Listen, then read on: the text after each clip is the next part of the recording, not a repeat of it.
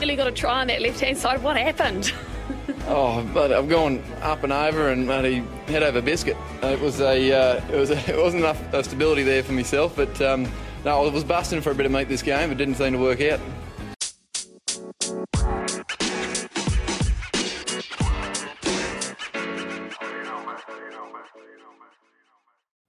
Hello, cheers, and welcome, welcome to the Scrum of the Earth podcast, the weekly show that brings you news, reviews, great interviews, and so much more, all about the world of rugby. As always, I'm your host, David Lawrence. I'm an American rugby fan who follows the game wherever I can find it all over the globe. If you'd like to get in touch, well, I would love to hear from you. I'm on Twitter at of Scrum. I'm on Instagram at the Scrum of the Earth podcast. You can always just drop me an email at the Scrum of the Earth at gmail.com. So I certainly saw some very exciting rugby this weekend. So why don't we kick off the show?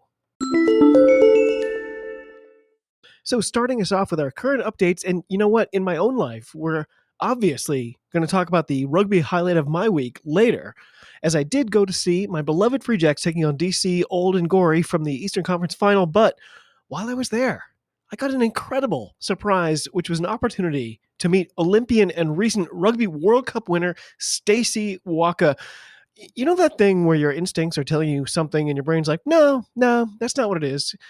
That's not what you think it is. That, that was like this experience where Stacey Waaka literally walked right past us, and my instincts were like, "World champ, she's right there. World champ, she's right there." Whatever part of my brain that's actually in charge of action was like, "Nah, probably not." And and how awkward it would, would it be to ask someone who isn't Stacey Waaka if she was Stacey Waaka? But somehow, you know what? I thought through even though she'd gone a full 20 feet past me, I, I, somehow remembered wait, her brother isn't playing today, but he's here. I literally just saw him standing around exactly where she seems to be headed. And I was like, Stacey? God love her, she heard and turned around and even came back to intercept me exactly as, as you'd imagine. She was kind and funny and just super cool overall. There's a great pic from the moment on Twitter if you've somehow missed it I thought it was so great that she took a few moments to just sort of chit chat. We just actually just gabbed about rugby for a while. But you know what? It was also super cool that she was just there to support her brother, despite his not even being in the match day 23 that time. The, the, their family just seems to really understand what's important in this world. Stacey Waaka, thank you for your time and for being amazing. Please come on my show. Come chat. I promise you will have fun. It's too good. It's too good. People have to know. Well, uh, Isaac, it's certainly good news for Henry Thomas at least. So, quoting here from the dreaded Wales Online, quote, new Wales World Cup star Henry Thomas has won his club versus country battle after choosing to play for Warren Gatland's side. The former England prop, who also qualifies for the red jersey, was warned by French aces Montpellier the decision to complete his international transfer to Wales could cost him his club job. Montpellier, last season's French champions, spelt out the situation because they wanted Thomas to focus on his club rugby. He still has a year left on his contract with the top 14 side. It set up the prospect of the highly rated forward joining one of four Welsh regions next season, and in doing so, taking a huge pay cut. However, Montpellier have done a U turn and say they will continue to back Thomas. It frees him to focus up on uh, Wales' World Cup campaign without the extra worry of what happens to his club career. The Ospreys might have led the Welsh chase to sign Thomas with their tight head rock, Thomas Francis, likely to be leaving himself for French rugby. Uh, that would have led them major uh, to to the major pay reduction after the World Cup for Thomas, given the regions are having their budgets significantly trimmed for next season. But the rugby paper report everything has changed because of the intervention of Montpellier's multi-billionaire president Mohed Altrad, said to be the richest man in world rugby. He insists Thomas must remain on the payroll after Wales the, the Wales newcomers' excellent form towards the end of the French league campaign and is too valuable to let go. Thomas had originally been signed to cover other front rowers on World Cup duty without imagining he would be playing in the tournament himself. Quote, Henry will be coming back to us after the World Cup. You can never have enough tight head props of proven quality, unquote, Montpellier's new forwards coach, Richard, Co- uh, Richard Cockerill, told the publication, quote, Henry did well towards the end of last season. We're going to need him because once the World Cup is over, we play 18 weeks on the bounce, the vast majority of them in the most physical league in the world, unquote. Ugh, I mean, you know, every time I even hear Altrad's name, I kind of get the willies. But if he can use his seemingly endless wealth for something good for a change, uh, like I don't really want to question it, you know? So, moving on to our thoughts of the week, and my thoughts this week are actually back on Eddie Jones and what he might end up doing for Rugby Australia. So, I, I saw a great article talking about the importance of not just coaching players, but of coaching coaches. And I've really kind of been chewing on it ever since, I guess. So, quoting here, quote, with yet another Super Rugby title safely locked away in Christchurch, frustrated Australian fans look on and wonder despondently what is the point of it all? The number of Australian franchise winners in crossover games against New Zealand opposition remains stubbornly low. This season, six wins. And while losing margins have shrunk, the competition remains undeniably lopsided. Despite a valiant effort by the Reds in Hamilton in 16 finals matches across the Tasman, Australian sides are yet to taste success. At the test level as well, Australia hasn't had its hands on the Bledisloe Cup since 2002.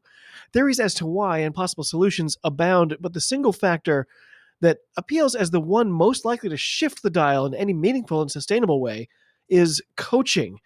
It's an emotive topic. Rugby fans tend to focus on individuals, often in a, a, binary way. Scott Robertson, winner of seven straight titles, is lauded as a gun. Aaron Mauger, by courtesy of being in charge of Wooden Spooners Moana Pacifica, is tagged a dud. Professional clubs across a range of sports tend to follow a similar path. The cycle starts when a new coach is appointed in an accompanying uh, social media driven blaze of optimism. Then, once the honeymoon period is over, if the results aren't as hoped, pressure, real and implied, is applied to the organization and the coach by media, sponsors, and the fan base. Inevitably, a losing head coach will be said to have lost the dressing room or be difficult to deal with, or a great guy who unfortunately doesn't have what it takes. Soon enough, the obligatory full support of the board rears its head shortly before the hapless coach uh, skulks off into the sunset and the net is cast once again. To be clear, just like players, some coaches are more talented and capable than others, but the individual competency spread is is far narrower than mo- what most people think.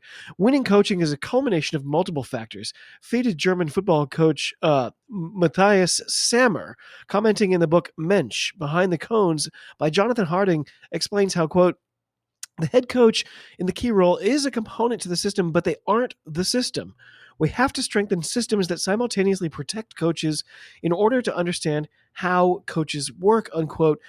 That means that within a franchise structure, the head coach is just one piece, albeit a critically important one, in a complex puzzle comprising the board, executive management, director of rugby, recruiter, assisting assistant coaches, medical and strength and conditioning staff, player roster, ancillary and other support staff, all underpinned by the infrastructure and financial resources available.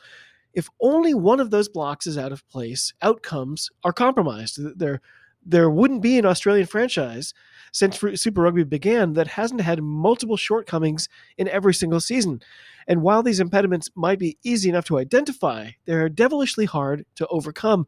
What is clear, however, is that Australian rugby's coaching ills run far deeper than the goings on at its individual franchises and the particular merits of each head coach.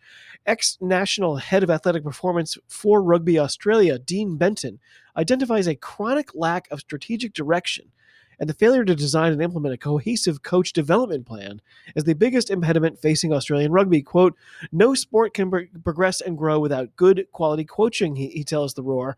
These coaches don't just appear out of nowhere, they must be identified and developed, unquote.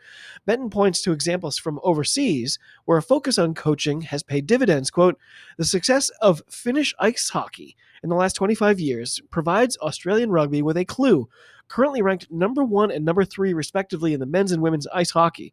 How does a country of just 5.5 million people compete so well against major ice hockey nations with bigger populations, more financial resources, and greater rink density per capita? He asks. Answering his own question, Benton explains how, prior to hosting the 1997 World Championships, Finland invested heavily, adding more coaching staff into their seven regions and creating director of coaching positions at all major clubs. These appointments were uh, purposed to coach coaches, not players. All appointments were individuals who met strict criteria, coaching experience at elite level, and demonstrated understanding of teaching, coaching andragogy, and modern learning science.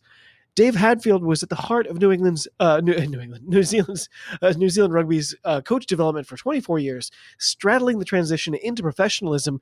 Now a consultant to World Rugby and the MLB Toronto Blue Jays, Hadfield offers up three points of difference that set New Zealand apart from Australia. Quote: Firstly, we've been doing this for a long time, he says. Ever since Bill Freeman was crisscrossing the country in the 1970s, we've had a focus on coach development. Then in 1994, we started running a course developed in conjunction with Massey University, the New Zealand Rugby Practicum, out of which came coaches like Wayne Smith, Steve Hansen, Chris Boyd, and numerous others who all rate as foundational in their development as coaches, unquote. Post 2007, that evolved into annual two by th- uh, two by three day uh, two two times three day workshops with two separate streams, one specifically for Super Rugby coaches and another for NPC coaches. I didn't know that. Uh, that feeds into the second factor, which is that we recognized the importance of collaboration.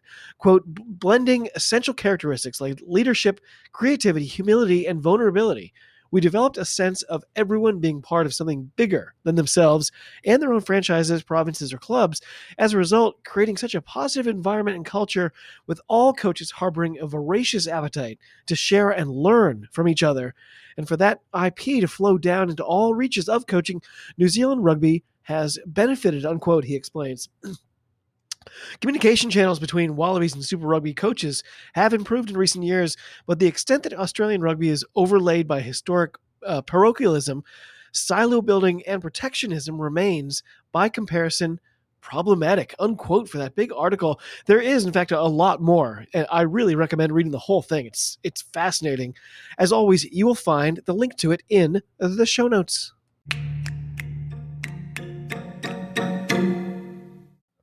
Okay, that of course brings us to our, our, reviews. And you know what? I totally forgot to mention in the last few weeks that the Under 20s Rugby World Cup has arrived. It actually started last weekend and continued on this weekend. It's already given us a couple of nice surprises. So on Saturday, June 24th, Argentina opened a can of whoop ass on Italy 43 to 15, while England and Ireland drew at 34 apiece. France obliterated Japan 75 to 12, while New Zealand just managed to sneak past Wales 27 to 26. Australia beat Fiji by nine. It was 46 to 37 in that one. And finally, South Africa did beat Georgia 33 to 23. But then this past Thursday, the group stages continued with Australia losing to Ireland at 10 to 30. France easily dispatched New Zealand 35 to 14. Wales looked fantastic in their win over Japan 41 to 19. Argentina were shut out by Georgia. Didn't see that one coming. 0 to 20 by the end of that one and England dominated Fiji 53 to 7.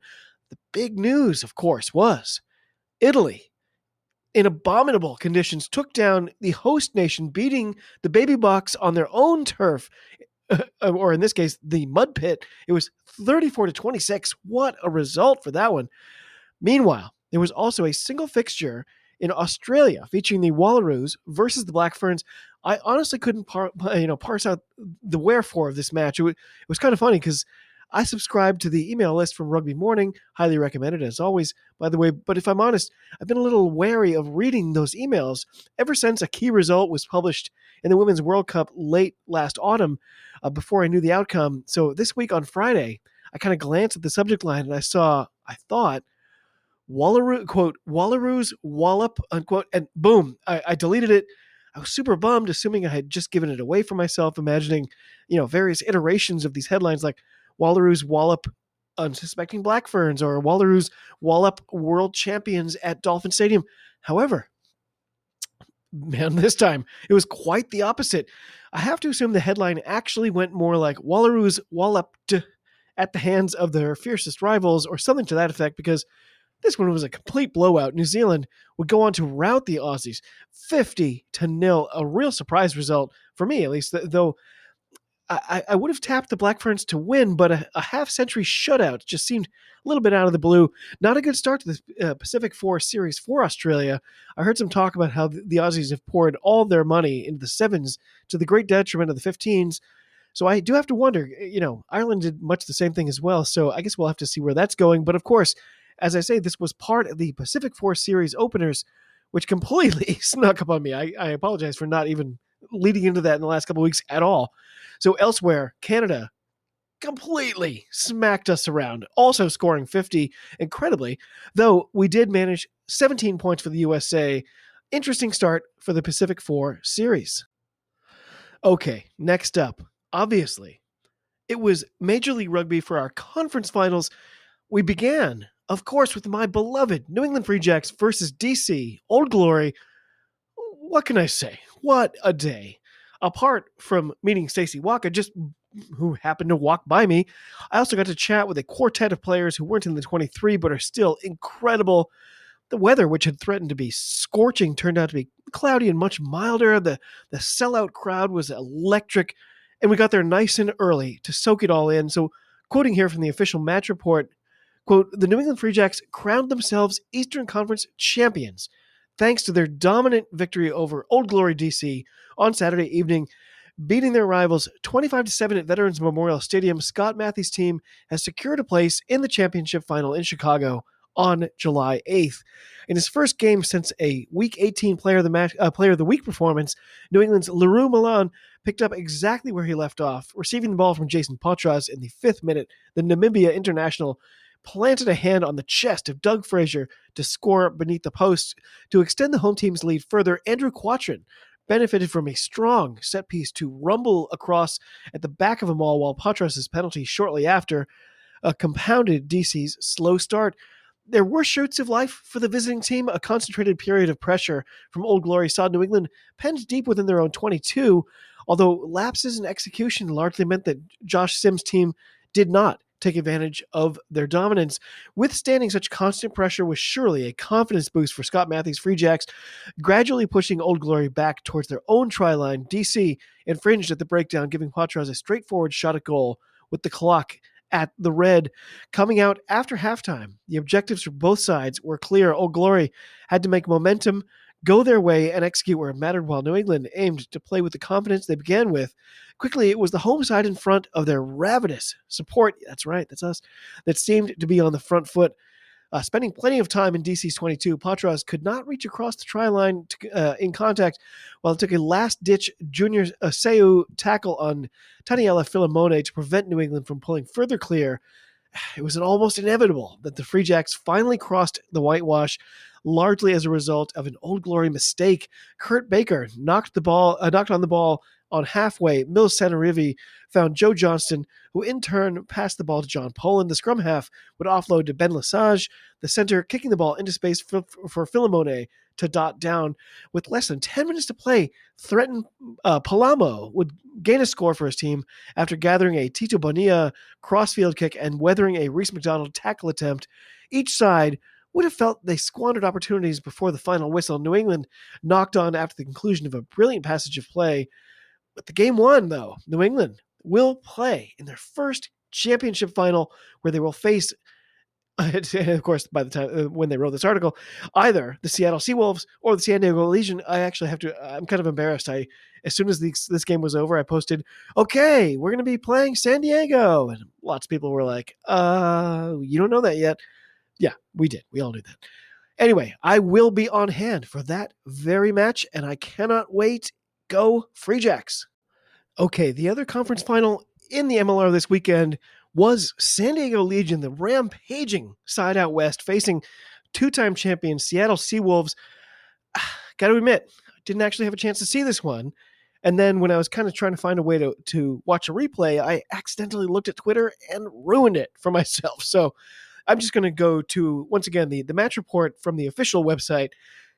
It read San Diego Legion 32 10 Seattle Seawolves. While San Diego arrived into the Western Conference final as favorites, those credentials were put to the test in the opening 10 minutes, repelled repeatedly as the Southern Californians camped themselves deep inside Seattle's half.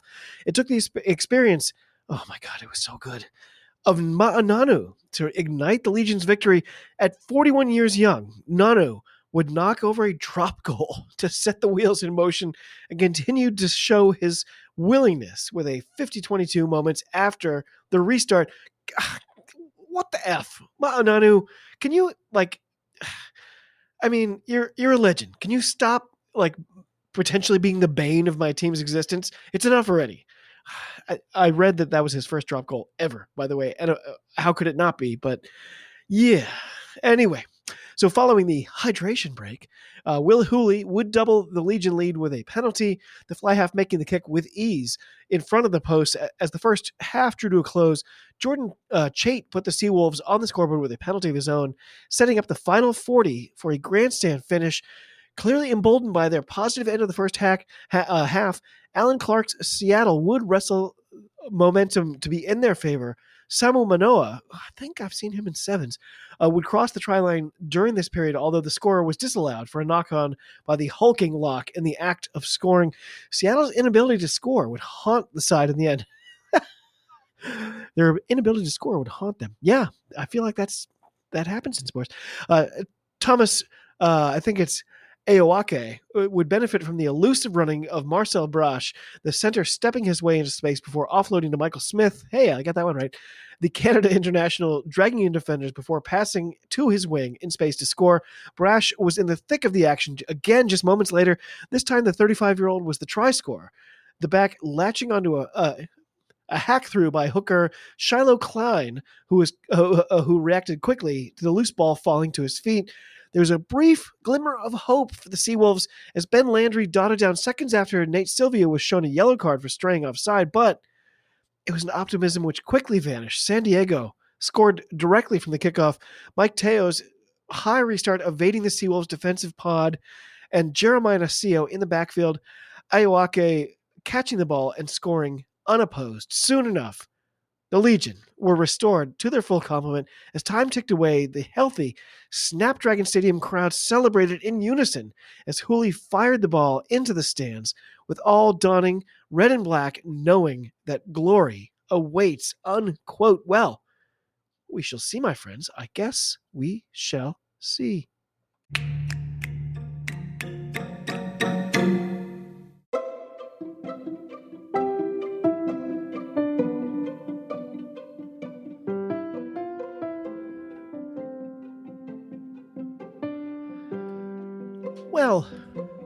That music, you'll of course know it's time for this week's Diamond in the Ruck Award. And this week, the award goes to John Poland of my beloved Free Jacks. Mr. Poland, you helped deliver the biggest win in franchise history with another incredible performance and did so on the night of your 50th cap, all with New England. Week in and week out, you are a major factor in our ongoing success, but somehow managed to fly under the radar with the media, seeming to prefer the flashy wingers and the rampaging front rowers. And for me, your name simply doesn't get mentioned nearly often enough. You were the glue that held us all together as we reached new records in front of new record crowds. You truly exemplify the incredible team culture that we're so lucky to see on display at Fort Quincy and on the road, year in and year out. Mr. John Poland, congratulations to you, for you are this week's well deserved Diamond in the Ruck award winner. Well done, my friend.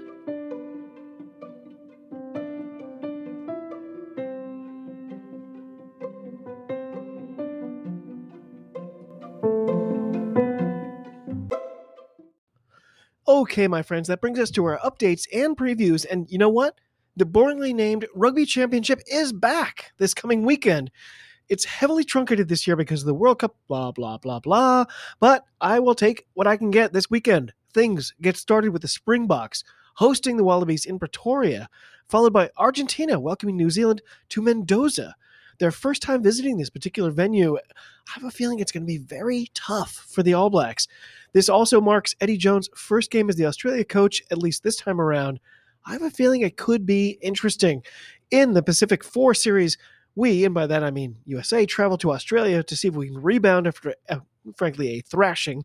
But of course, the Aussies will certainly be looking to do the exact same thing. Very curious about that one. Then Canada get a visit from the Kiwis, who come to TD Place Stadium in Ottawa, where seven Grey Cups in the CFL have been played. By the way, it can fit more than more than fifty thousand people in that venue. I would love to see a huge turnout. This Canada team really deserves it. Also, this coming week, the Under 20s Rugby World Cup keeps on keeping on. There's Premier Sevens action. I believe there's European Sevens actions as well. But for me, I mean, come on. The big thing is, of course, the Major League Rugby Shield final. I will, in fact, be traveling to the Windy City to take in the whole shebang with a festival atmosphere. Sir Shaquille O'Neal, I'm pretty sure he's a sir, right? Yeah, I think he's been knighted by like somebody. Uh, he's going to be DJing a block party ahead of time, uh, followed by a game in which we are serious underdogs. But guess what? It's at the Hounds home stadium, so we want to be the dogs this time, right?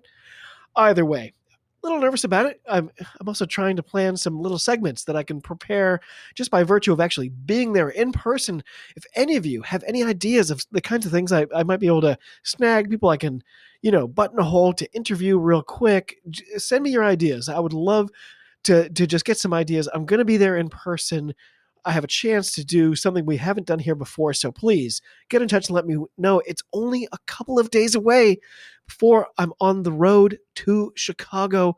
Go, my beloved Free Jacks. It's 106 miles to Chicago. We got a full tank of gas, half a pack of cigarettes. It's dark, and we're wearing sunglasses. Hit it.